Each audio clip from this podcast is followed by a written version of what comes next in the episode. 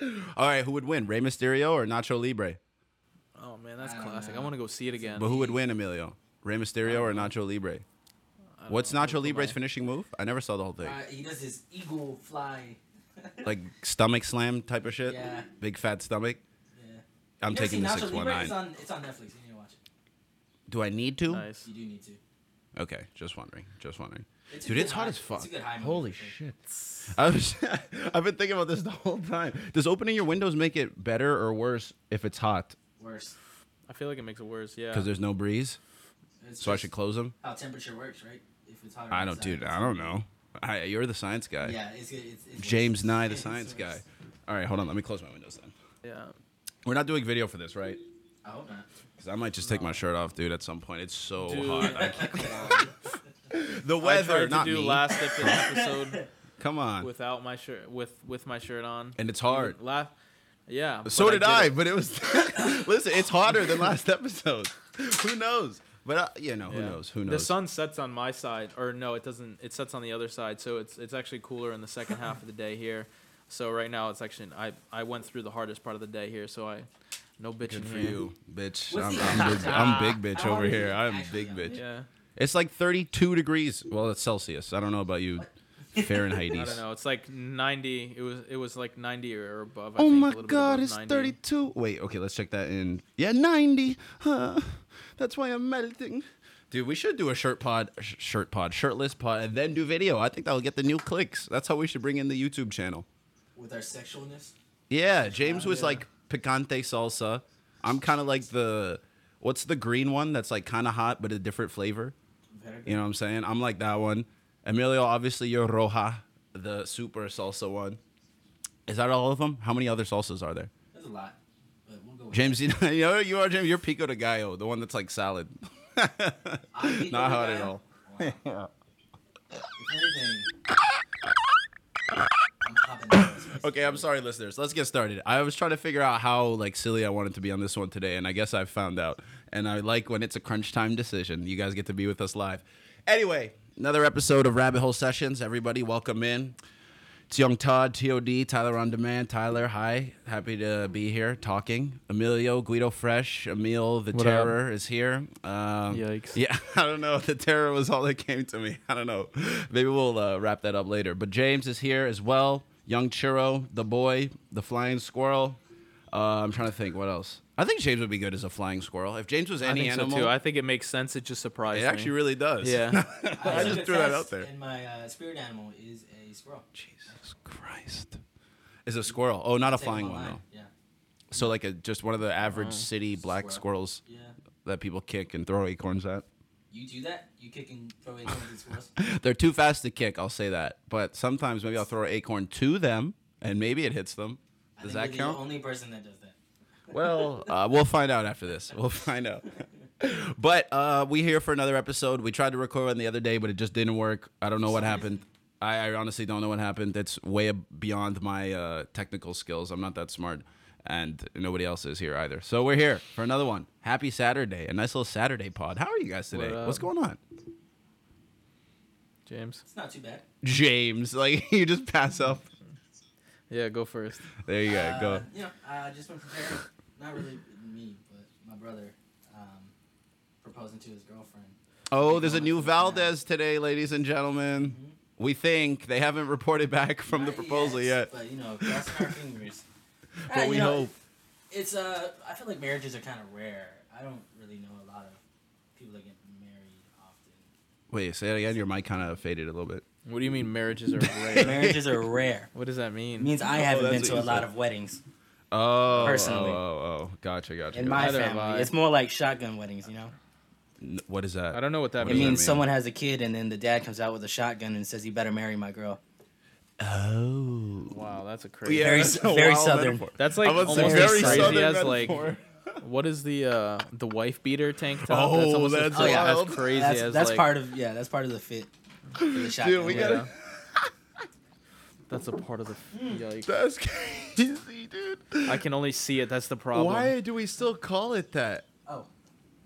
And wait, I don't know. Really, and it's weird. Wait, go. You first. My mom calls it a wife beater tank top. Like, what the fuck? I think mine does too. It's just the things people accept. It's crazy.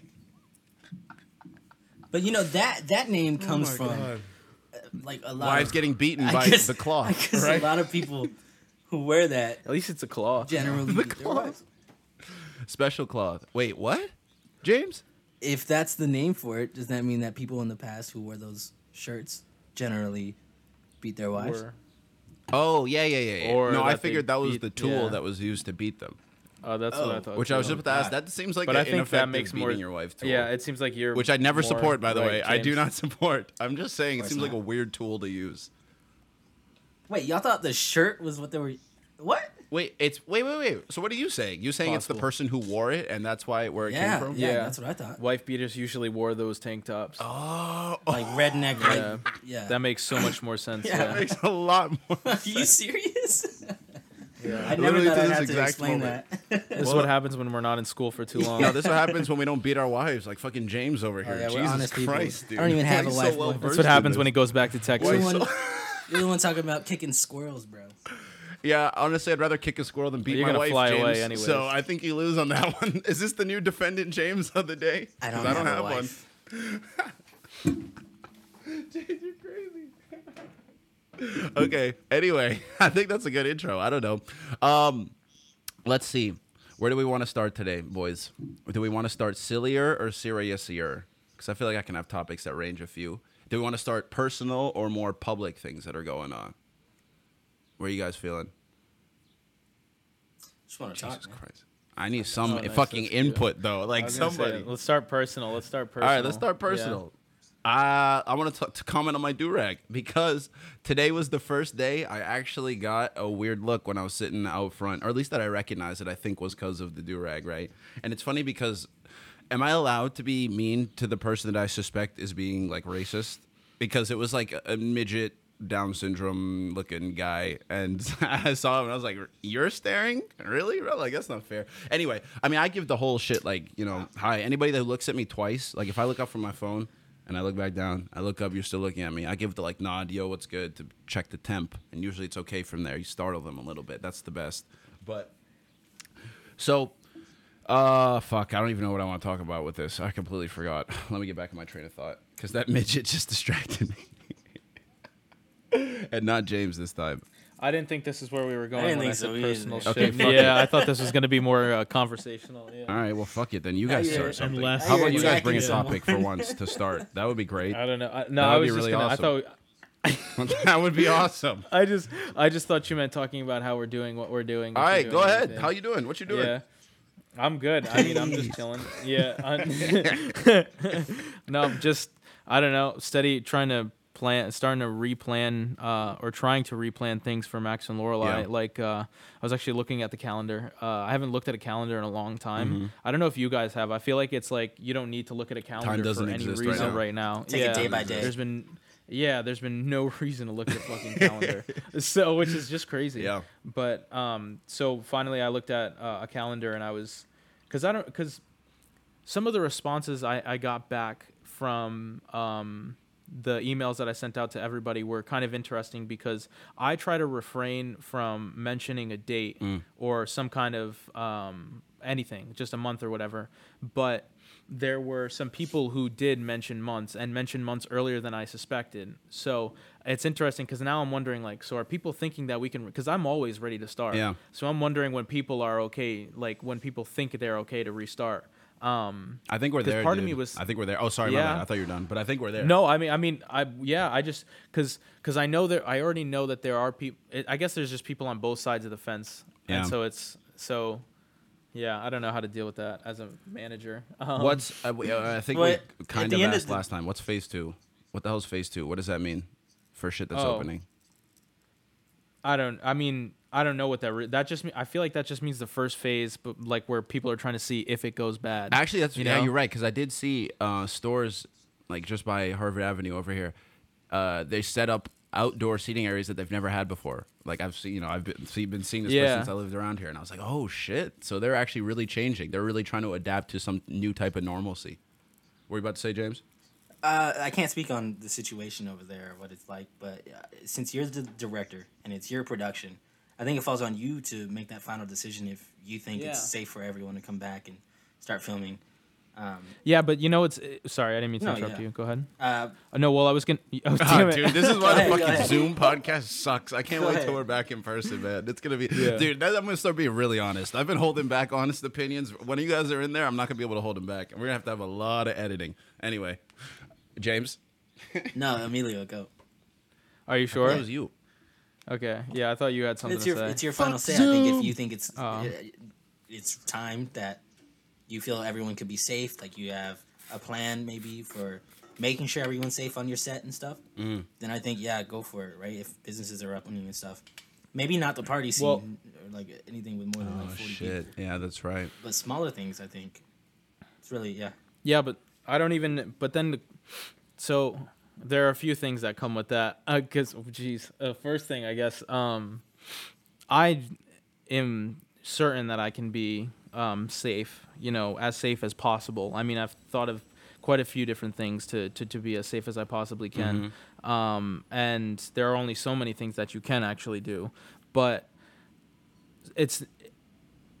there's a certain point where I can push people and they won't go. Mm-hmm. So what I'm saying is especially when it comes to something like this, like a disease or just something so unknown, people will be pushed, but they'll only be pushed so far. Mm-hmm. And there are some people who probably just there are people who won't be pushed into filming just because, maybe the majority is or not, or whatever.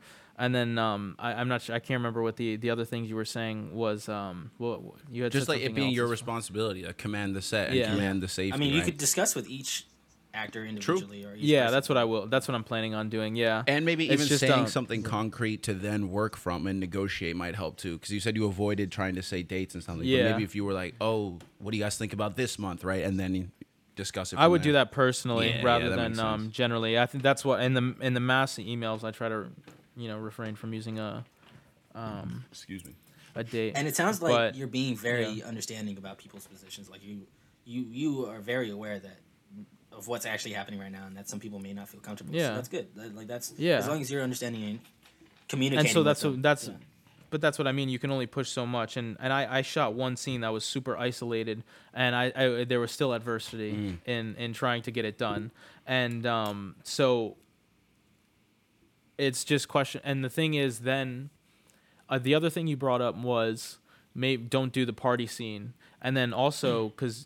I have to shoot at Northeastern, so I don't know what I mean, I know they're opening doors for the semester, but I don't know if they're going to be open before that. Yeah. And then, because there's library scenes that involve extras, ideally I was hoping on people being there, but, we'll have to accumulate people that we know and things like that. Yeah, I mean, and you definitely have to check with them, extra heavy now, too. Are there any... What are public libraries like? What are they doing? Are they still open? I have no idea. Libraries are open. I have no idea because now that I think about that, probably not, because then everybody would just go there. The library becomes a new poppin' spot in quarantine. Yikes. It should be.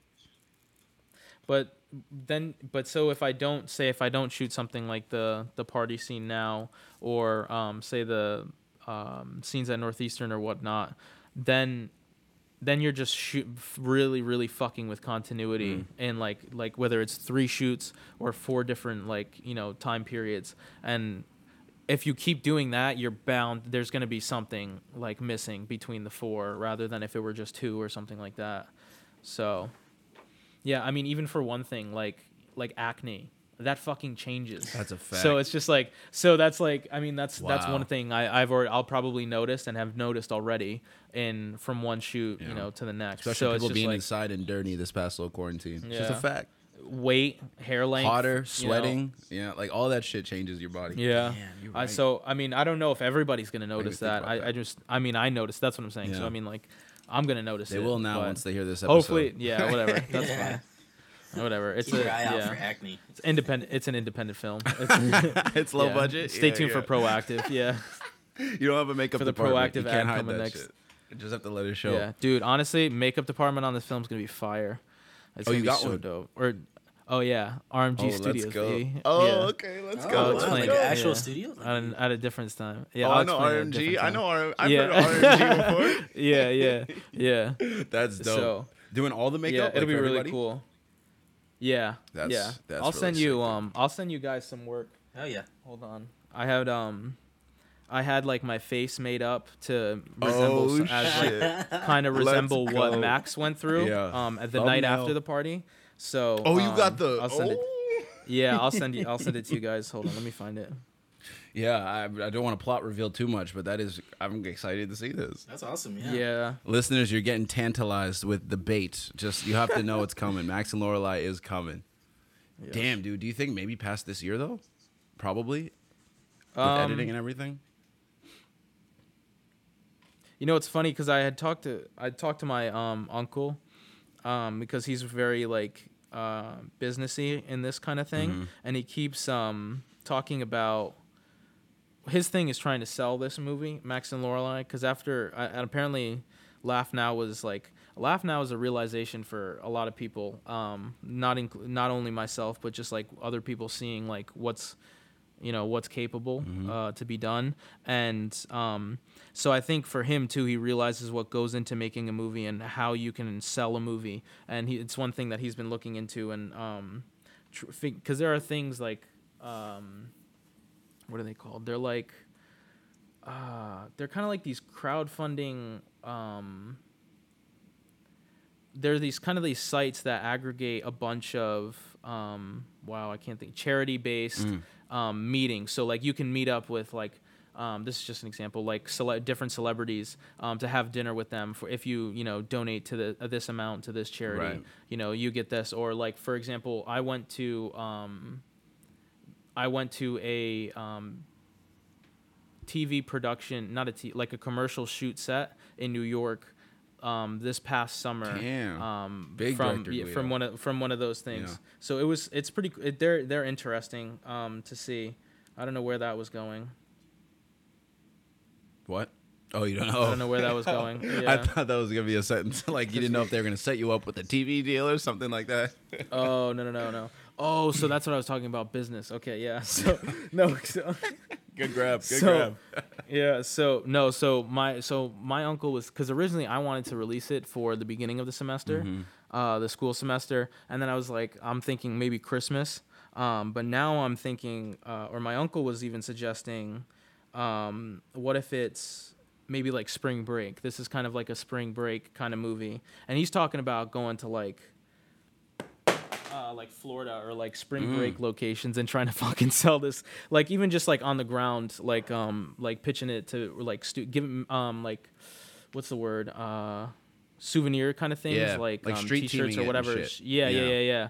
And then even trying to see if we can get pitches or whatever too. People. Yeah, I just saw the picture you sent. Oh yeah, I sent it to you too, James. Bro, but that's just that was one of the latest tests. That's so good of the makeup. And honestly, just imagine that. I was just about to say I can't wait. Max is gonna look. You should send that to. His skin is like fairer. You should send that to your parents. And be like, hey. To my who? Yeah, oh no, I did. Trouble. My mom and I. Yeah. Oh I sent it. I sent it to her. I sent it to different family members. People were like, "What happened?" Yeah, concerned. People were concerned at first. Awesome. This is gonna be good. That's so dumb. Sick. Yeah. Is the hair supposed to be part of it, or you just didn't do it when you woke up? Oh, I just didn't do it. I didn't. So I think the hair was already messy. Oh, okay, that's fine. Yeah, that's fine. And then like the pod when we get pretty for. It's so funny because I find myself true. Before we do this, I'm like, oh, I need to brush my teeth. It's like, bro, it's a microphone over online. You're good. And usually I've already brushed my teeth once during the day before we pod. Because like if we were in person, I got to have that fresh breath. Crest, Listerine, Colgate, hit us up. We need a sponsor because I got that fresh. Or what's like the popular teeth Bigelow whitening? Bigelow Tea. What's like a popular teeth whitening company? Because I got them Pearlies. So hit us up. I'll say, I'll try out your shit. Anyway. I'm sorry. Derailed off the film. All right, so how have you said that like different actors have been saying different things and shit? What's like been the earliest some of them are ready to go back? Well, people have just mentioned starting things back up in July. Yeah. So soon. Because They're ready. What's been the like latest? Who's been the most afraid to come? Not afraid, but you know, hesitant to come back? I don't know. I'm not gonna say that. Neither. I don't want to say that either. Excuse me. I don't want to say either. I'm running it back, but like hesitant, you know, to come back. What do you mean? I'm saying like, who was the soonest? You said it was in July, and you said there was kind of a range. Were people saying like, yo, I'm not comfortable till August, September? Oh, yeah, August, September. Yeah. Were some that I had gone. Yeah, so I don't know. So I'm not sure. Because I feel like to start asking people now about their availabilities in July is like that would concern people, I think, like more than it would be helpful. So it's like there's this weird like timeline I have to play within that I was realizing last night, and that it's like I might have to maybe wait like a week or 2 weeks before asking, because I'm thinking about asking what people are doing at the end of July and starting then. So I don't know. I really don't know. Wow. I don't know if people that's a while. That's from now. Soon as fuck. I was going to say it was a while. I don't know. It's kind of like a month. It's a month. Yeah. Time's been flying. So. And yeah, it has. And just like check the temperature wise, I think you could still do it earlier and it might still be okay. It's just about the phrasing, like you were saying, because it might alarm some people if you're asking too early. Yeah. Because some people are out here in the streets, bro, and like it's crazy. No masks, like groups of four. Yeah. It's wild. It's wild. And excuse me. Wow. Excuse me. The only thing, though, I do hate, one thing I did realize is that I hate making this, or I don't like having to make a movie through a mask. So but the only thing is, like, that's going to end up, I think it's going to end up happening that way, regardless, like, no matter when I do it. Yeah. I recorded the last TOD show episode with the mask on, and it sucked. Like, it sucked. The sound was fine. Oh, it's just, I felt like it sucked. I felt suffocated. It's so... And the worst is like everybody's not going to be able to see how happy I am. Like nobody's going to see me smile. Nobody's going to see me smiling. Nobody's nice. That's huge. Yeah. Like when your director sets the tone. They're the captain, right? Like they are the team leader. They're the coach. They're everything. So it's like because it's funny you mentioned that. Because I'm a big like whole face smiler. I'm going to start jumping around. I'm like a whole face smiler. So it's like when I go to the store and I smile at people, they don't know. So it just looks like I'm super squinting my eyes, and I probably look blazed. And it's just nice. This guy going, yeah, thanks. But it's like, no, there's a nice smile under here. But it's a huge difference. And like facial features matter, people. We can't act like they don't. Jeez, maybe I should change that hashtag around facial features matter. They do, especially black ones, James. Don't ever forget it. What? I'm just saying. Just say, yeah, you agree. All right, yeah. So defensive, man. Damn. And there isn't even a defendant James today. All right, my bad. I'm just trying to derail it as much as possible because that's the vibe I'm on today. But yeah, that's your character today. Oh, that's me today? I'm cool. That's Durag Todd is the derail guy. Damn. Durag Todd. I fucking love it. Durag derail. That's what I'm on. Dude, you should put that in a It's rap. Durag Todd. Mr. Hot Rod. Yeah. With the God bod. Ooh. And we the pod gods. Do you know something like that? Oh, okay. Jimmy McMoney. Jimmy McMoney has the feature on it, but so does EG. Yeah, we be potted. We be the godded. Is that how I rap? No, it's definitely. I mean, that was just a bad version. It's much better than that. Yeah, it's way better. Yeah, that was supposed to be an appreciation cadence, but that just sounded like. But mocking. It's that kind of like hype. I'm gonna come. It's like I'm maneuvering. Gonna come get you. I'm gonna get you. And it's like I'm about to say something crazy. You don't even know where I'm coming from. Yeah, definitely, dude. It is. Oh, it works. It is your spirit animal. Wait a minute. Did you find out your spirit animal before or after you started rapping? Before. Way before. Oh, so it influenced it maybe. Ooh. I don't know. Who knows? I've been rapping since I was 12. He does what came natural. Oh. Whoa. Dude, we good. This meeting will end in 10 minutes. I mean, we can restart it. We're still going. I just upgraded. Oh, I don't know. Actually, I might have to pay. Money? No. I have to pay. They ran out, huh? Zoom was very generous in the beginning of quarantine. Yeah. Now meetings be running out. I'm surprised, yeah. Really? Okay, we can re-up it. We still got, what, like 10 more minutes? Yeah. We can still just restart a new one. I completely forgot what we were talking about. Should we just actually do that now? Because I think we reached a nice natural pause. You want to restart a new one? Yeah. All right, let's do it. All right.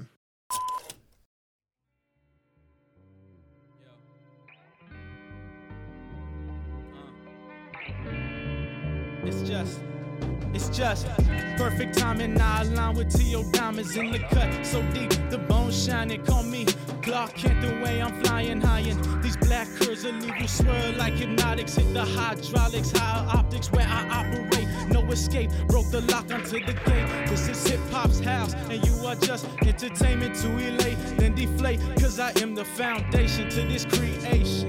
EF to the G, enlightenment for generations. Sack the shelf and switch the stations. It's an invasion. TMSC clan of prodigies, casting shadows big enough to make memories of these two-dimensional MCs. Follow me. I've been spending time trying to unwind. Still every time it's on my mind. And I've been spending time trying to unwind. Still every time it's on my mind. Fumbling, bumbling, hear me rumbling. I am coming, I am running for the moment. I'ma own it, never loan it. In my zone it like a ronin with the sword slice. Every day I roll dice, shake it up and blow. Okay. There's two things that I'm afraid of in this world. One of them, war and divorce. Those are the two things I'm afraid of. Is there a hierarchy? Or is it just like A and 1A? Yeah, that's it. 1 and 1A, I guess. War, foreign war, or war on your own soul? Oh, yeah, bye, James. James has to leave. Sorry. Wish congratulations to his brother. Yeah. Yeah. Have a good night. Peace. Wait, so is that war, like, foreign and you having to be sent or home turf? I think it's more like, yeah, I think it'd be more me having to fight in a war. And I think if it was home turf, then it's almost like inevitable we'd have to fight. Like probably. You have to. Yeah. That's how and not even because like it. A pride thing, but I mean like we'd probably like they would just probably need troops, right? Like it would probably just be something like that. Yeah, it's funny. I was thinking about this earlier with a friend of mine. We were talking about just veterans and shit, and saying like thank you for your service and things like that. But just even directly on that point, yeah, dude. If there's ever anything on home turf, it's go time. Like it's fucking go time. We have to go. Like this is where we live. We have to fight. Like this is the only way we can protect what's ours, right? It's these foreign wars that get me a little fucked up. You know what I'm saying? And I actually did write this down. Hold on. Let me pull up my little listy list because I want to remember what I said correctly because this is probably a sensitive thing if someone hears it. But just about like not saying thank you for your service to veterans and shit because I don't immediately think to do that and I don't immediately think that I should, right? And I'm not saying... Oh, really? Yeah. And I'm not saying don't, but... I make it a mission. No, not I feel a mission, that. But like... That. Yeah. I feel that. Been a... More so for Vietnam veterans, I think. I have. Can I go first and then we get into that? Oh, of course. Yeah, I just wanted to say that. Yeah. Because I do want to get into that specific point because I remember you saying that to me like some time ago, and we can go in on that. But again, this is not to say don't say it. This is kind of just my mindset around it. But it's like I'm not thankful that people had to go to war and fight in these places that were. For a lot of them, you could argue they were unjust, arguably. You know, there's arguments either way. I just fall on one side. And, like, that people had to be subjected to the conditions of war and then come back. And a lot of vets get treated like shit. A lot of them get PTSD and all that type of shit. And the whole thing about the military-industrial complex, American imperialism, all that shit, that feeds into soldiers in the army, right? So it's like I'm not thankful about that. What I am is extremely... Like, I want to say this without sounding like I'm pitying people, but sad. Like, I feel sorry that people had to be subjected to that type of thing. I don't feel like it should have happened. And you go war by war, conflict by conflict. You would have to get more specific into the arguments and things in terms of the necessity of a war, right? But even just right to what you said about the Vietnam one, and I remember you told me once, you said just how gruesome and shit and how like nasty it was, and that it was a draft, like people had to go, right? And I would more agree with that one too. People they were forced into it, right? But I'm trying to think again. I want to phrase this not as hating this. Let me say that then. I don't like hate soldiers for these things that go on, right? I hate the institutions that they're part of. So it's like. It's almost like thanking them feeds into this grander propaganda, which is part of this industrial complex that makes us as the citizens think automatically soldier equals hero, what they do equals hero, what they deploy and go out to fight is our enemy, and since they're fighting it, they're hero, and what they're doing is a good thing, right? And again, each specific conflict, you would have to argue that. But because things like American imperialism and industrial complexes exist, both militarily and industrial, like regular finances and shit, like people who get contracts in war, that that doesn't exist for me. Like that mentality doesn't exist for me. But what does exist for me is humanity and like feeling really bad that people had to be subjected to those things on both sides. I feel it for American soldiers and I feel it for wherever they had to go, civilian soldiers or otherwise, right? So I don't know, but tell me what you were going to say. Well, I'm just going to say now that for me, if anything, I don't think of them as heroes. I mean, if anything, they're heroes. If they're heroes, it's more so for the suffering rather than the triumph of war or anything. That they bared it. And I think, again, I don't think they're here. To me, they're not heroes, and I think that's why I thank them, because they're just people. They're people who were subjected to have to go to a foreign land, 100% humidity every day, bugs you don't know, mosquitoes constantly, everything. People trying to kill you don't know, even getting shot by your own people. Jesus. You know, like that's unbelievably common in Vietnam. Yeah, so it's just like, and then just the lack of respect upon return, or just not even respect. Like, you know, people don't have to even do anything. Yeah, but they chose to do something, and what they chose to do sucks. Yeah, I agree. And the friend I was talking with this about brought up along those lines as well. It's you're more thanking the intent rather than why they went, you know what I mean? Because a lot of those people who, even if it's, you could argue they're being lied to or propaganda, all that shit, a lot of them go over there because they think they're truly doing something right for their country and their people, you know? So I can't hate on that as a mentality. I definitely can't, and I don't think you should.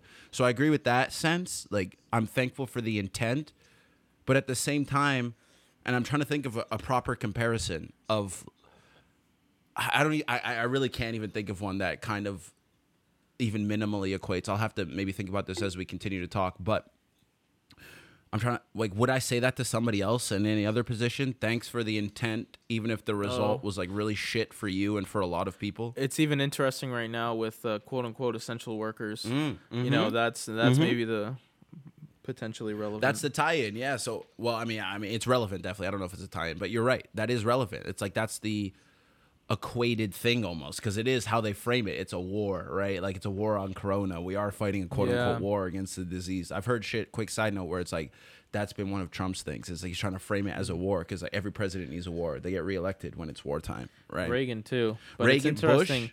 Bush. But yeah, oh shit. That's what I'm saying. But it's interesting how in America there's like this culture within the political world to like put things in the box of war, whatever it is. You know, so it's constantly changing what war means and what war is. And it almost goes back to as far back as the like Revolutionary War and shit, where George Washington was made president because he was a fantastic general and handled himself well in times of war. You know what I'm saying? So it's like when every president gets reelected during wartime for their second term, it's like, because that's what we respect as like a society. For some reason, not even for some reason, because that's what was established in the beginning, based off how the country was birthed.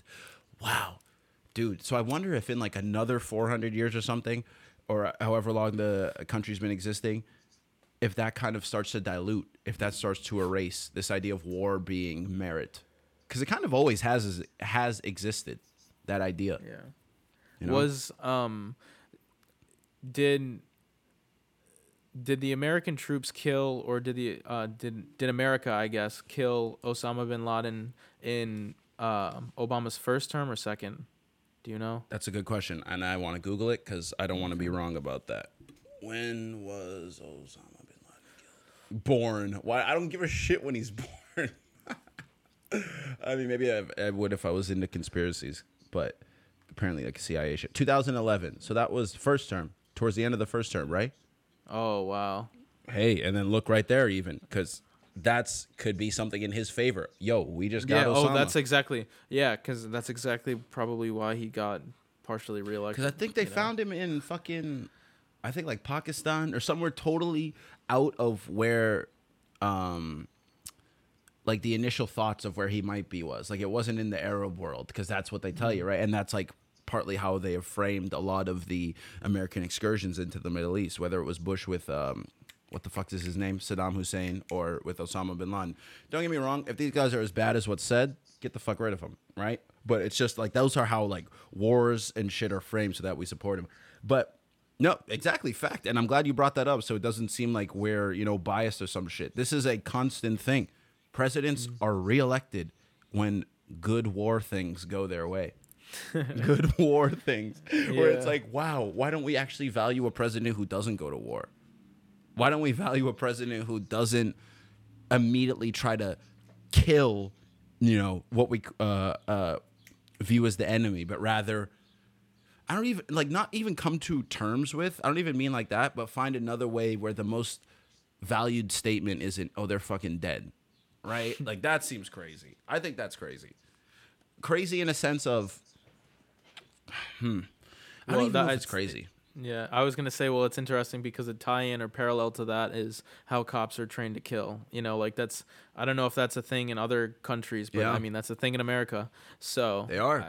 Yeah. It's a fact. So I was talking to some European friends the other day, and they were saying, I mean, obviously we know that there are European countries where cops don't have guns, but not only do they not have them, but in some countries, even where they do, it's trained to be the absolute last resort. Like, they thoroughly train you in everything else before that. And they said, yo, if this comes out, it better be you're about to die right now. Yeah. Like, in that moment.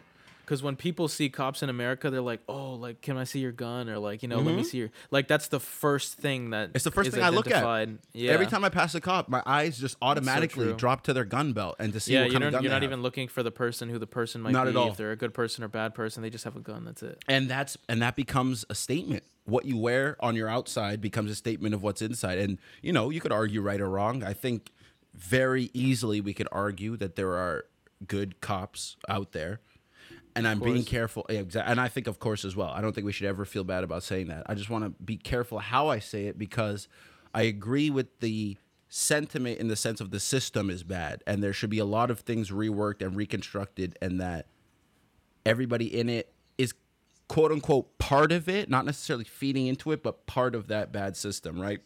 Excuse me, Jesus Christ. You're really going in on the system today. This is a part of Impact or something. Bro, I'm all about, oh shit, yeah, Emilio, don't get me started. I'm actually really hyped. I keep thinking about Impact, like, I think like every day since we've spoken about it. All right, let's just transition. Like, pops up randomly. Let's transition, because Emilio's got me hyped now. Emilio's got me hyped. No, I'm hyped. I'm hyped too. Have I heard anything from it? No, yeah, I don't think so. Oh, but I'll send some news shit out. No, I don't want to. Oh, you want to hear? Okay, we won't. But so everybody who doesn't know, well, nobody knows, literally, because I've never said anything about it. And we didn't release the last episode.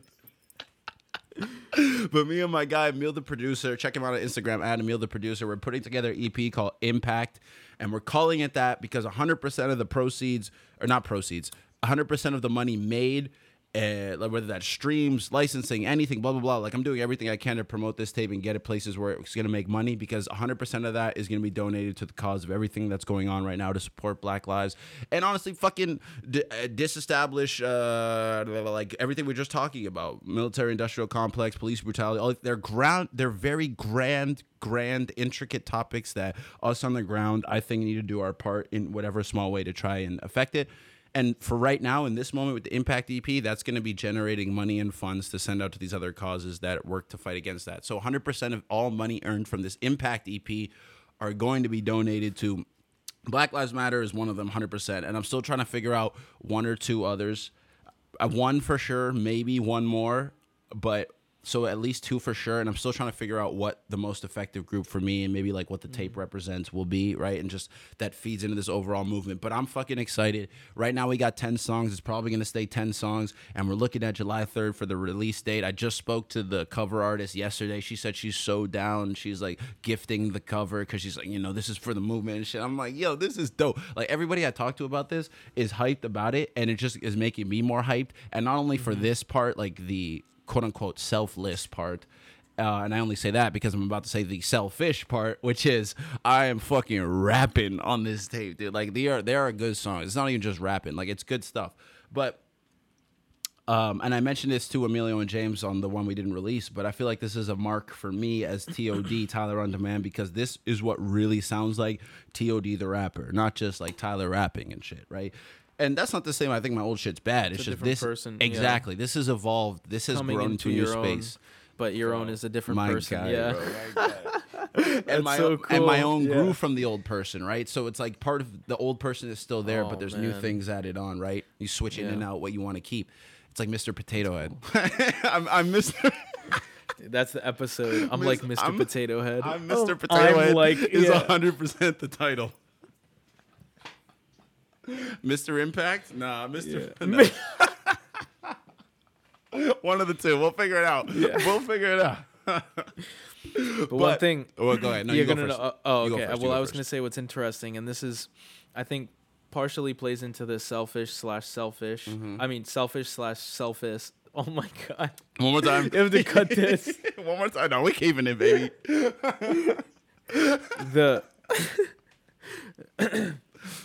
Excuse me now. Yeah. So the part that plays into the selfish and selfless part, and to what you were just saying about having someone be interested in doing it as a gift for, you know, the larger movement that it's for. And what I want to ask you, and I think is, isn't it great when you package your product as something else? I mean, it is, because it's almost like medicine in the candy kind of thing, right? Where I'm like rapping well, and maybe it's not specific to things that are literally happening in the streets, but they can capture feelings and emotions. That's what I was really going for. So there are songs that literally talk about, you know, a police killing someone in the streets, or there's songs that talk about the stress that came from a relationship I had where, you know, maybe the idea of kids came up, and the fact that they would get mistreated because of their skin color may like erase the idea completely, in a sense. Like, I've been through that, you know? So there are things like, and then there's also things about feeling empowered and feeling strong and feeling like a person who is worth something, who is worth value. That's also, and there's also rebellious songs and shit like that. So all of these things, and like you just said, packaged it well, in a sense where, and this might touch on the do-rag topic if we ever get there. There's been so many sprinkles, but it's this, I'm trying to, what's the right word? Where it's not obvious in your face. What's the opposite word of that? Like pervasive? I don't know if that's, I don't know.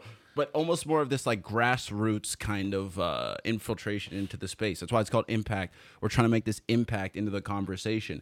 But it's through this whole, I don't even know how I want to say it. Because for me in my life hasn't reflected what is being fought against right now, right? Yeah. I am a black man in America from everybody else's view. In my own view, I'm a mixed man in America. And before that, I was a mixed man abroad. I was a mixed man in Canada. I was like all those things. So my opinion of self formed before I got to America. But not only that, my reflection of self, like what I look like, doesn't reflect what the worst things these systems do to people. Like, I'm not dark skinned.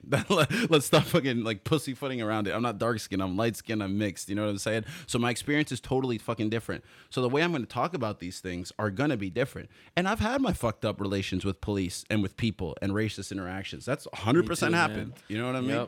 Yep. Exactly. Like, you know what I'm talking about. Any type of melanin in your skin, it's going to happen. You know what I'm saying?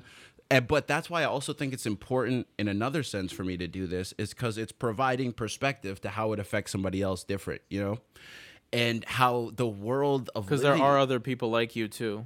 Exactly. And there's more people that live in this duality of living within the oppressed world and living not. That is a whole different mentality and type of, I mean, I don't want to say struggle, because struggle Olympics is not what I'm trying to do, but struggle in the sense of we got our own problems like that relate to yours and don't.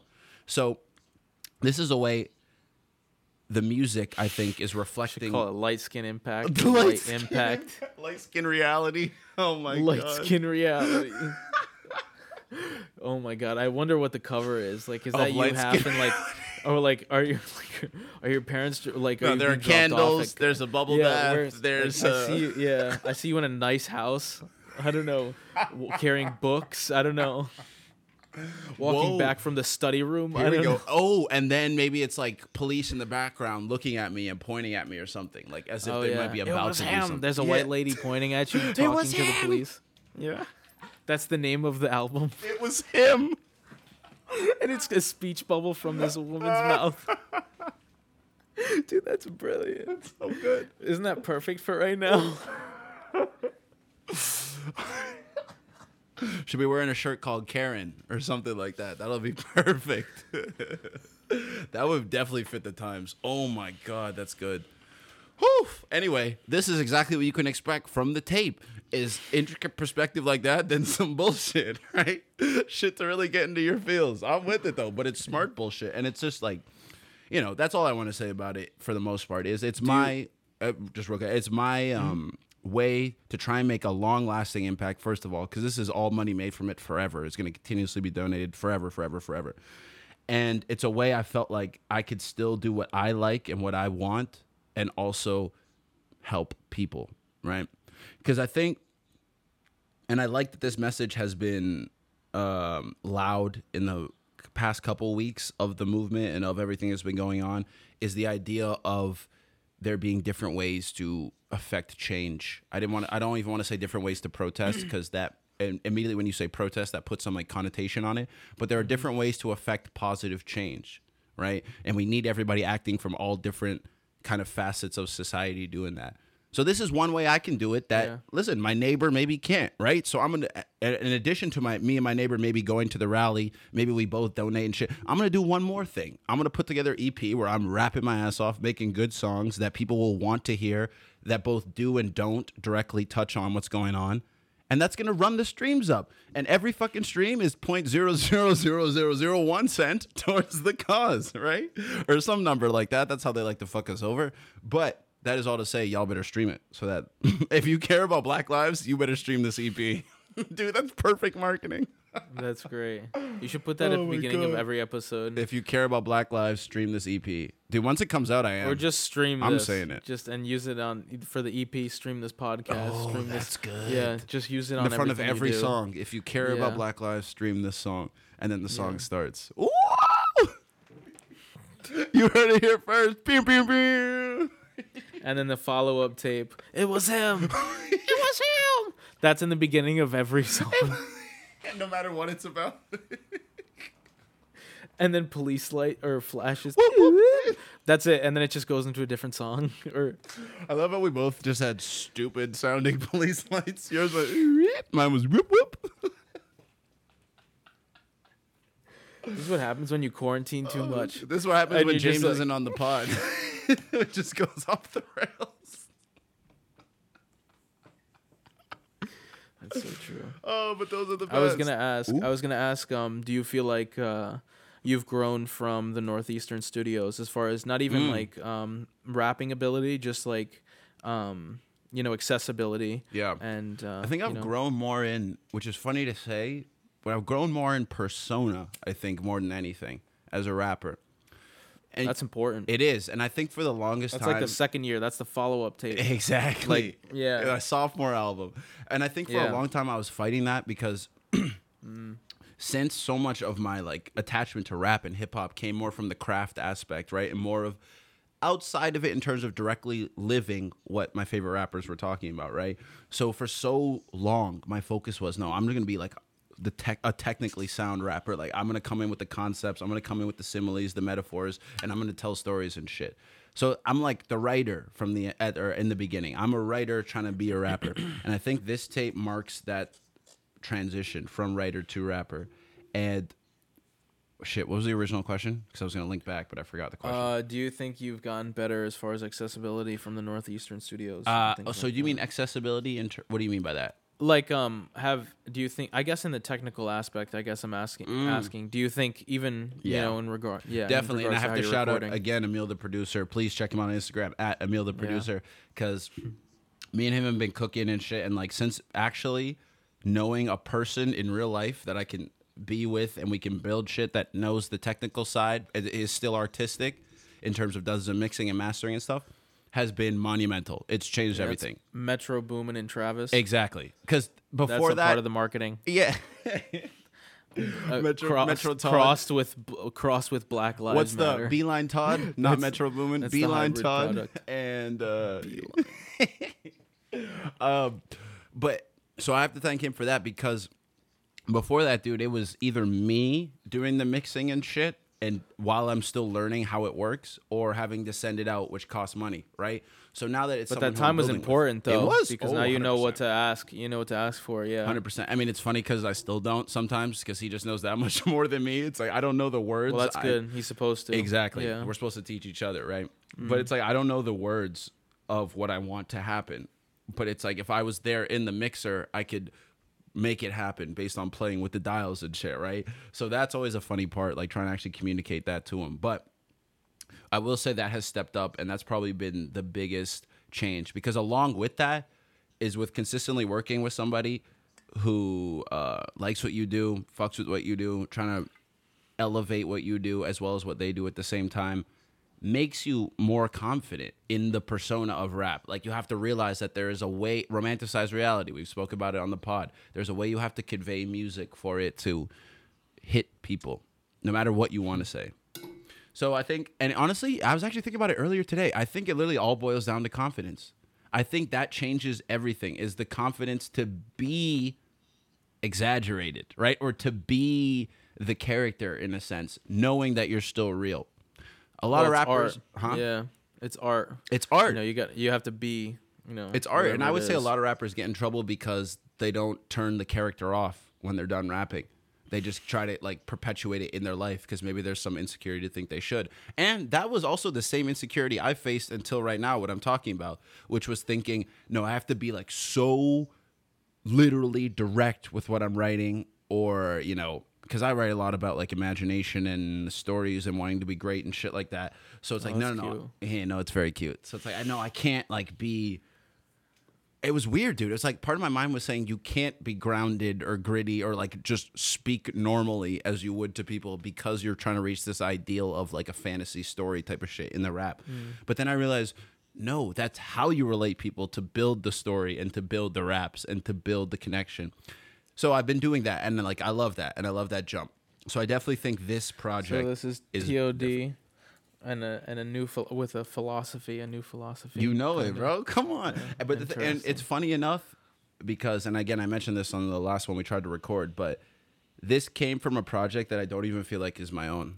Like, I don't think this project is mine. I think it belongs to the greater cause and movement, right? And so it's funny how sometimes you need to do things for other people. That's what this taught me. Like the true value to grow yourself through doing things for other people, you know. We get in heartfelt. We never usually do. We usually just get philosophical, but it's true. And I've come to realize that. So maybe I might start being more nice. Who knows? World, you might get a nicer Todd. It's been the same way for me as well, or it was the same way for Laugh Now when I made the documentary. Mm-hmm. Like, that's Theo's movie. That's you know, that's not my movie. You know. I've never claimed it as mine. It's weird. I have to remind myself to call it Laugh Now. I know to call all my other movies by their name, but this one, for some reason, I just call like the documentary, or like, you know, that mostly the documentary for some Theo's reason. Movie. Exactly. Damn, that's interesting, man. Speaking of, that's a perfect point. Sorry. No, go ahead. Yeah. Oh, well, I was just gonna make an announcement also. We just got into another festival with Laugh Now, in New York. A New York film festival. What's it called? Yeah. It's called the Lift Off Film Festivals. We lifted off like a rocket. We have 2 awards for this film. That's fucking I think. Yeah, 2 best documentary awards. That's international. And then we have and then 4 official selections into festivals. This is like made it, or this is nomination? Like, you won those awards? No, this the other ones I have. Fuck. I won the 2 documentary ones. Yo, best documentaries. And then I've been officially selected into 4 for the running of awards. It's just nobody knows that they're listening to an award-winning director right now. And it's like, I want y'all listeners to respect the man. He has won more awards than you have. His passion. How does that make you feel? I hope it makes you revere him. It makes me. Nice. It makes me want to catch up. But that's good, dude. Congratulations. We're going to put in the laugh track because this clap is bad. But congratulations, dude. Thank you. Did you reach out to that, or they reached out to you? No, I had to apply for it. Yeah, you sent it. Yeah, this was there are I had done quite a few, but the actual festival isn't for September and after, some of them. Right. So the notification dates aren't for maybe this month or the next few months or something. Right. So, but everything's going online, because that New York one probably would have been pretty fucking cool. You know, to be in person. If it would be in person. Dope, yeah. I would have tagged along without you knowing. Are you kidding me? It'd have been cool. Yeah, hit up Asim. Oh, we'll be good. Oh, yeah. Shout out to Asim. Shout out to Asim. Yeah. Always. Yeah. Oh, one day we'll get him on the pod for real. Oh, and we'll have our wildest episode yet. I can't fucking wait. Anybody listening that knows my friend Asim, you know what the hell I'm talking about. And you know why it's going to be fantastic. Holy shit.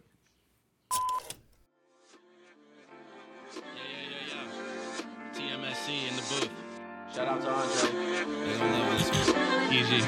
Let's go. Dreamscape, wide awake, heartbreak. When I murder 808s, might be hard to stomach. When I stick inside your conscience, I am so far from the nonsense. Looking for my future goddess. Forest eyes, never lies. Still I'm wide awake, daydreaming, summer scheming. All that dummy rap will get you mummy rap. Wondering who is back. Ask EFG, the prophecies beneath my skin. Good as God, but any day I'm deadlier than sin. Let's begin, put down the pen and grab the sword. Since the wise man's words fall ignored, I implore we bring the ruckus to their motherfucking door. Kept it raw since 97, and every day until my casket drops and my soul escapes to heaven. Yo, every verse is like a lesson in ascension, or maybe a confession of repression. I don't know, it's how I'm feeling. If you with it, come and get it, but if not, stay in your spot, cause we soaring to the top. TOD and EFG, come and join the fucking flock.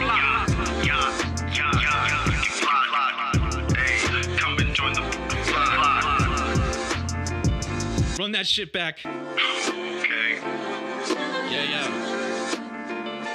Mic check. Let me get my turn in. It's TMSC too, baby. Hey, yeah. Let's go. Plant a seed, see a miracle grow. I think I deserve a deed for the lyrical flow. I got the pen patent, so you biters should know that I'll be taking action if you stealing my show. Everything I say has ramifications, so why not hear it play across multiple nations? I practice meditation, cannot top on my patience. Got that PhD heat and the beats on my patience. Sharpen up the skill set, haven't met a hill yet that I couldn't climb after spending time to spill sweat. I still vet who I let in the circle. It ain't easy to find someone to help you through the hurdles, but I'm feeling fine sitting back sipping herbal. Airing out my mind when I put it to verbal. Feeling up next, stepping up to the plate. I'm calling my shots and I'ma swing for the gate. Hey, yeah.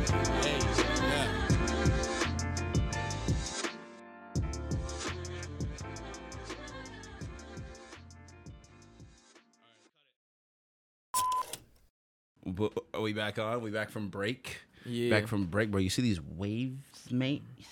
Wow, they're so smooth.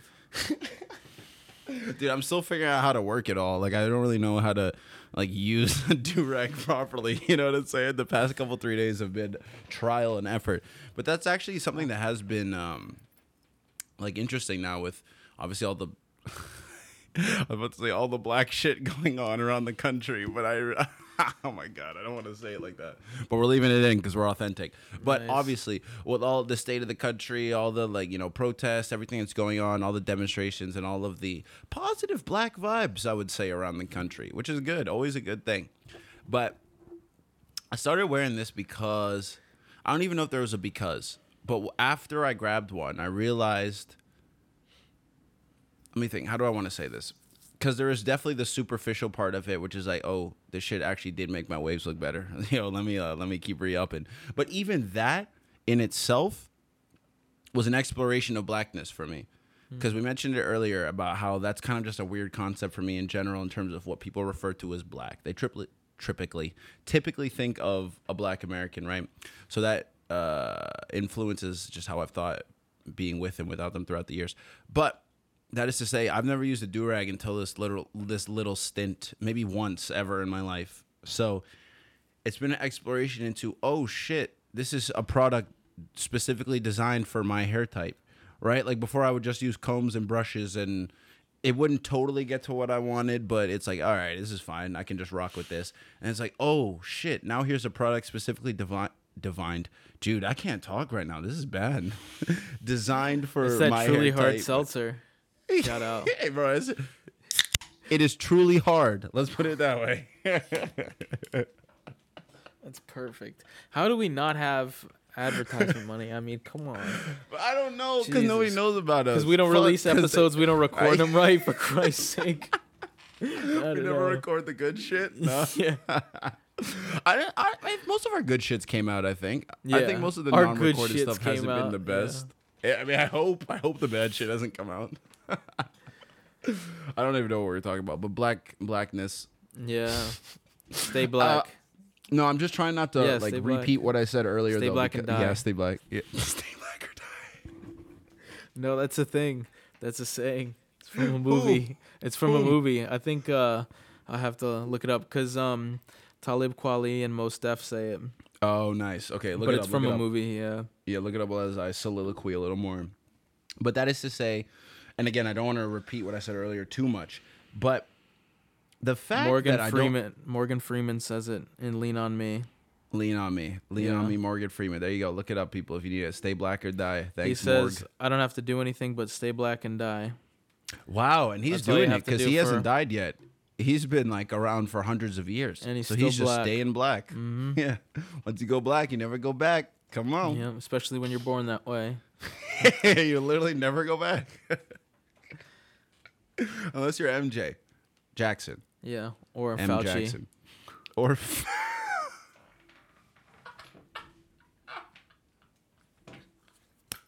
callbacks, baby. Callbacks to episodes I'm not sure. It's not put out. Only we get it. That's the best part. This is the rabbit hole sessions. You damn right it is. Don't you ever forget, baby. Oh, James. Yeah. Get behind the camera. Us. That's it.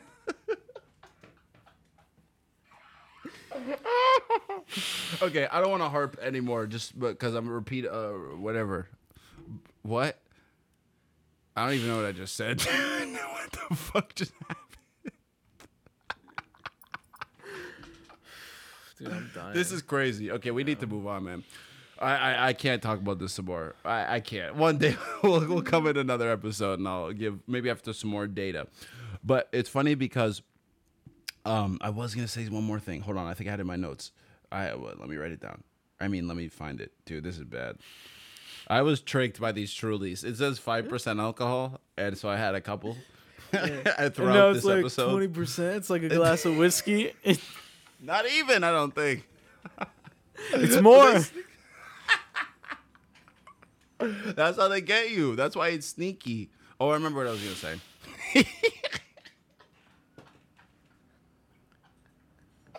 This is a treat for any listener that made it this far. You're welcome, yo. This is what the true honesty is gonna look like once we're back together. Yeah, I've been holding back, and I won't be anymore. Oh. But that was to say, I think we might need to add a new segment onto the pod, and I think it might need. And I've been trying to figure out the name. Yeah, I've been trying to think of names for it, right? And I've gone between the two finalizations are city living or sidewalk talk. Mm. And they both refer to, because I'm a really like weirdo, I don't sleep very well. And whenever I get bored and don't want to be in the house, I just go for fucking like hour-long walks, right? At least. And I'm just going to walk at any time of the day, right? That's why I mentioned the not sleeping. So it could be 2 a.m., it could be 4 p.m., it could be 10 a.m., it could be 8:37 p.m. Doesn't matter. We're going for walks, right? Like these quads are getting their action. So you see a lot of shit, dude. I've seen a lot of shit just around the city, momentary interactions that I would forget about and that just are part of my, I guess, internal monologue of what boss it is. I remember there was one time I was walking, I think by Harvard Avenue, I mentioned it earlier, and just a homeless black guy, and he was just walking, like rapping, you know, like just walking down the street rapping. And I saw he was coming, but I just kept walking. I'm like, bro, we here. I ain't afraid of blacks. That is not how my life is. Oh, Emilio shook his head. I guess I can't say that. But, and he starts rapping as I come closer, and he goes, yeah, you know, your built like a truck. And then he like half looks up at me, dude. And I'm just like, oh my God, he's freestyling about me. And I didn't say that to build myself up. I'm a very skinny lad. I just have wide shoulders. That is all to say. That was a very wild thing. But the city living or sidewalk talk, I don't know. What do you think for a name of either of those? Which one sounds better? Keep in mind, city living has a drop already ready in that song I sent you that you never rapped on. Classic. Exposed. Which one? Yeah. Classic. Yeah. All of them. All but two. Yeah. No, one. TMSC is the only one. Whatever, man. At least that's been put out. Yeah, no, you're right. You're right. I'm like full-time retirement, but I play with recording. It's just like it's. So you're Joe Budden. You're retired, but you rap still, like on your own time. Oh, that's good. I guess, yeah. You are a little curmudgeon-y, Grandpa Guido. That works. What do you like better, city living or sidewalk talk? Well, sidewalk talk sounds better as like we know that like sounds verbiage. Like a segment. Yeah, that sounds like a segment name. City living sounds like it needs like something else, like city living, little pizzazz, like another word to it, like sidewalk talk has shitty talk. City living, city living. Fuck it, we'll figure out the name later. It doesn't matter. Yeah. No, we didn't want to workshop on air. Y'all don't need the pre-production stuff. But that was all to say that I think we might start adding that because sometimes I just see these things that I forget to say and talk about on the pod because sometimes they're just funny as hell or wild. And then maybe I have thoughts about and then I forget because I don't write them down. But here we go. We're going to go into two real quick. First one was the other day I was sitting on my stoop, right? Because that's just what I do literally every day. When I don't feel like walking but need to be outside or need some sun, I just sit right on the stoop, write some raps, right? Do whatever, makes a pod, who knows? And so I'm just sitting there, and I didn't even see the car pull up, but I like half look up, and I see a, I don't even know, probably mid-20s to older, not as old as 30, but like, but then she asked me at some point, she just goes like, are you an agent? And I'm like, what the fuck are you talking about? Like in my head, agent. Oh. Not so I was like. No, are you an agent? And I'm sitting out there with my laptop and headphones at the time. I was either like mixing a song or a podcast. I don't remember. What were you wearing? Yeah. Not even, bro, like a t-shirt and shorts, just regular shit. But I had headphones on and a laptop, so I was like, "You look like a secret agent." I get secret recording agent. That isn't what I was surveillance. Thinking. Yeah. That's what I'm thinking. No, because she said agent, and I mean, I immediately thought like music agent or like model agent. No. Okay. I think that's a lot more realistic than secret agent, dude. Right? No, just an agent is just some kind of like police, some kind of like special force, just like. Did you ask her for? Did you what initiate? Agent she meant? No, I didn't ask, but I was fairly certain. I definitely said no. I was fairly certain because I just wasn't, and I was confused, and I don't know this lady. I'm not gonna say yes when she asks me something I'm not, right? But so she and she's and I'm also at my house too, so it's like I don't know this lady. She could kill me in front of my house. That would suck. Kill me somewhere else, please. Everybody listening, don't kill me in front of my house. That really sucks. But so she says, "Are you an agent?" And like I said, I'm just confuddled and confused. I'm like, "What? No, right? No, I'm not." And she starts. What did she start? I don't even remember what the fuck she said. But eventually, it got to, "Oh, do you know where, like, number on the street is of the street of my house?" Or. And like, do you know where this number is? I'm like, yeah, it's probably down that way because this is, so it's gonna go the fuck down that way. And she starts going, and she and I started, and I'm there just by myself thinking for a little bit, 2 minutes, 3 minutes, 4 minutes, 5 minutes. And I'm thinking like, was that legit in terms? Because I thought agent in terms of like modeling or music or some shit like that, some type of media. How did she respond when you said no? She gave me like a weird look at first, and then she said what house she was looking for, right? Because I mean, It's kind of funny to see a kid with headphones and a laptop out there just sitting on a regular ass stoop, you know, not in a chair, anything like that. Excuse me, a man in headphones, not a kid. But she leaves, and I start thinking, and my mind is crazy, so my mind goes to like, yeah, you know, how chocolate rain. Some stay dry, but others feel the pain. Chocolate rain.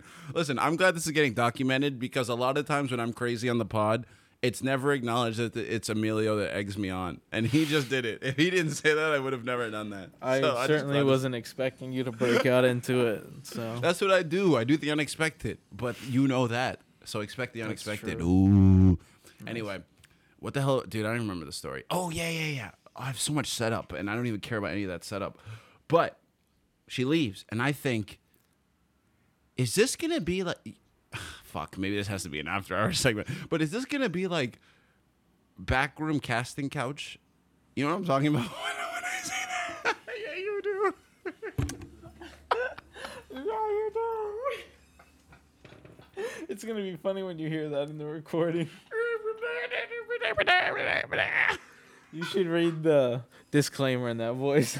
You are listening to a our Suffolk Free Radio podcast. Fuck Suffolk, dude. I don't give a shit. I have no ties. Remember when episodes were bleeped? Swears were. Oh, swears that was hilarious. Yeah. You know what's funny is even the episode, because I was listening back at some point, even the episode where I said I was going to stop bleeping them out was the bleeped version of that episode. Just like lying fuck. What are you lying for? Oh, man. Oh, my God. But anyway, back to the lady. So I was like, I was thinking that the whole time. I was like, for those who don't know, backroom casting couch is like a kind of porn where I guess girls come in and they like convince them into doing porn. They don't know they're about to do it. They think it's like a business meeting. It's consensual, everybody, just so you know. But that is like what happens. And they're mostly fake. Like it's mostly them acting, like all that type of shit. But I thought, damn, what if this was one of those ones that's like real? And she's just about to, she thinks she's meeting an agent. She, and you know, like I said, and she your had the life would have been different if you said yes.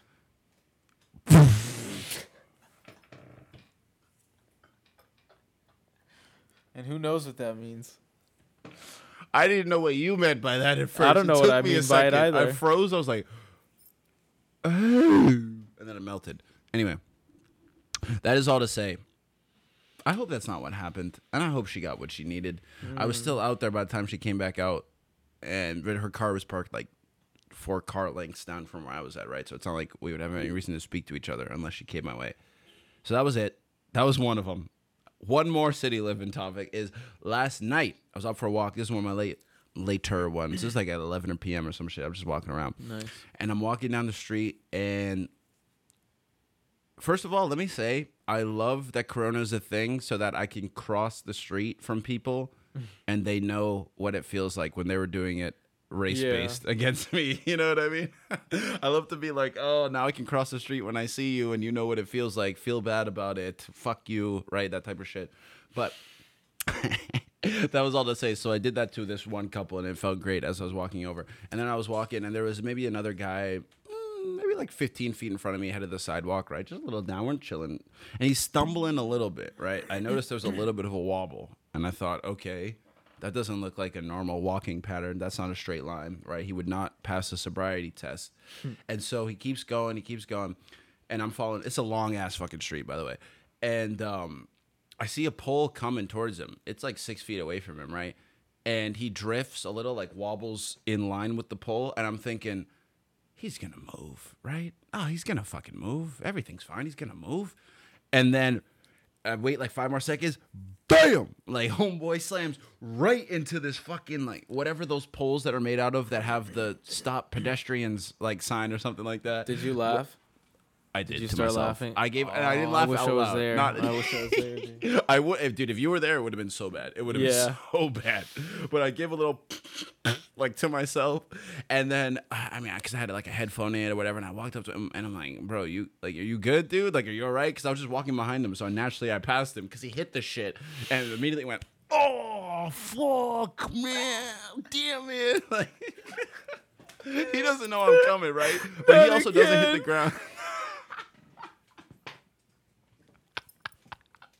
He also doesn't hit the ground, though, right? So he's not out. He's just, what the fuck? Damn it, man.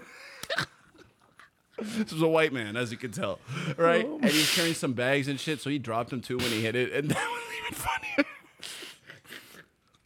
even funnier. But listen, listeners, I cleaned it all up because when I approached him, I said, hey, man, you need any help? Like, I got you. Like, you okay? Whatever. And I'm like, you need any help, dude? Just literally like that. I was like, bro, you need any help? And he's like, oh, fuck, nah, man. I'm like, how bad does it look? And what's the news, doctor?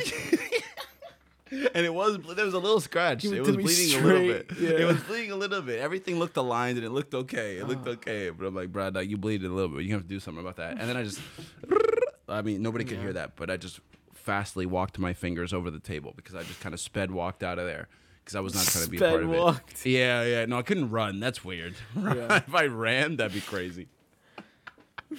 But I think he was definitely on something. He was definitely on like the heroin, like the crack cocaine, or what's the one around here? Meth? Methamphetamines? What do they have a problem with in the Northeast?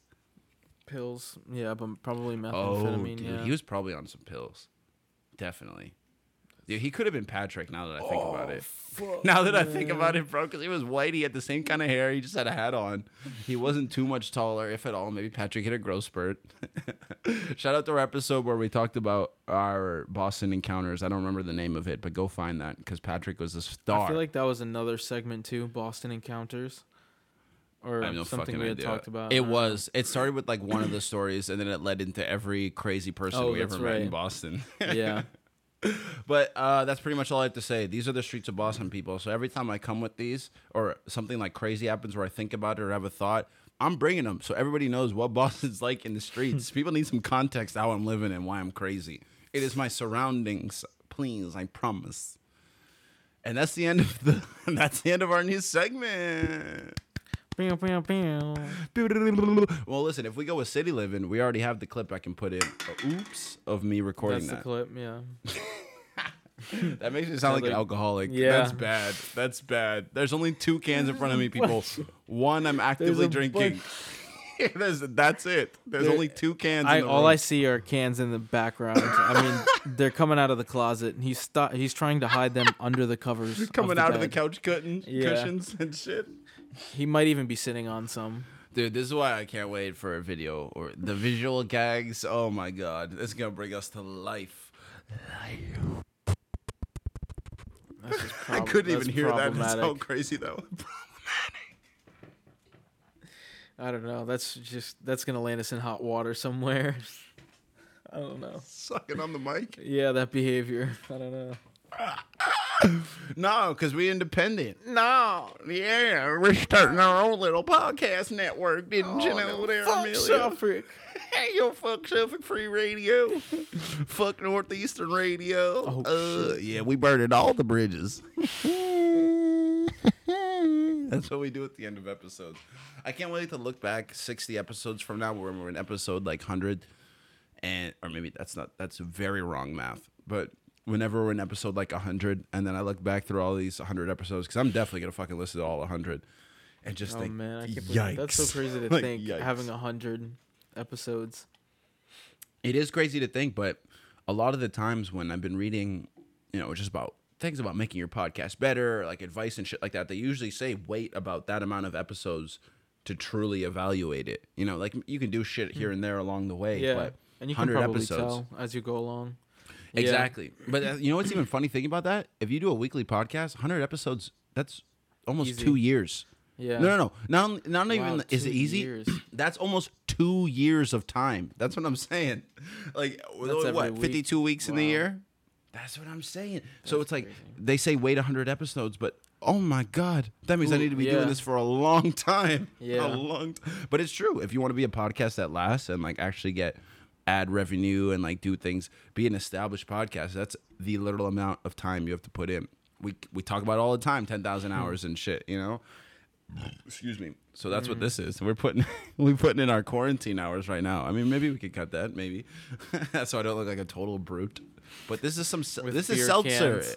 It's seltzer. It's bubbly. All right? Bublé. Michael Bublé. I'm not surprised, not everything lasts. I open my heart so many times I stop keeping track. Michael Bublé. And then you have to go back and forth between that and Chocolate Rain. Okay, wait, hold on. Chocolate rain, count myself in.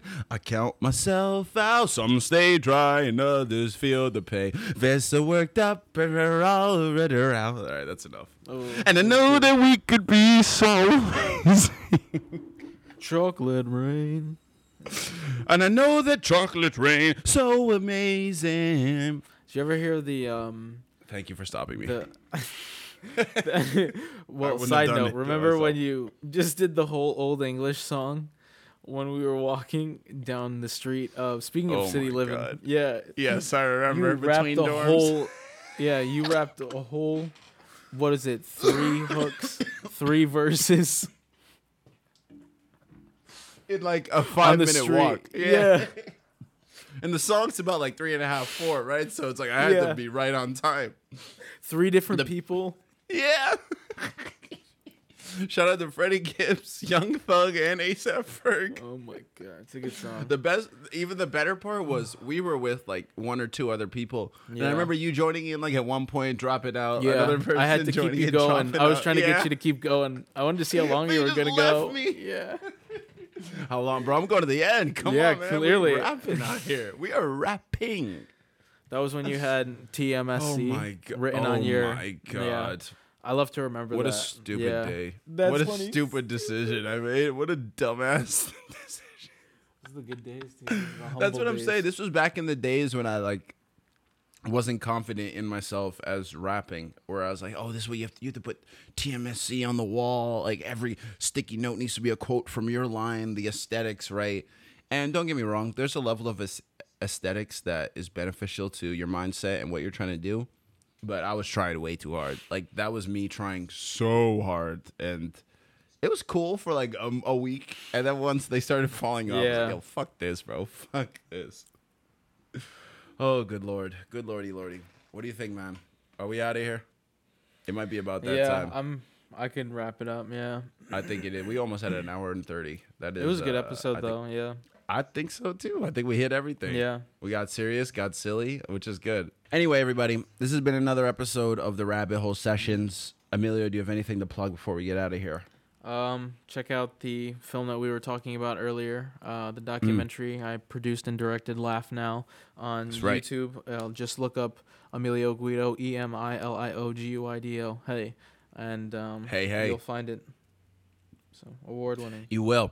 While you're on YouTube, check out my YouTube, Tyler on Demand. Not the first one, the second, or if you know my face, go to my Instagram at Tyler on Demand 13, and you'll figure it out. Or you know what? Go to TylerOnDemand.com, and you'll be able to get access to everything: music, films I've been in. You might see Director Guido up there. Music, I already say music, podcasts, I meant to say, and radio, all of that. You'll find music twice, actually. I'm sure there's several pages related to music. But check that all out, please. And thank you, everybody, for joining for another episode of Rabbit Hole Sessions. We'll see you next time. See you. Peace. Yep, prosperity. All of it.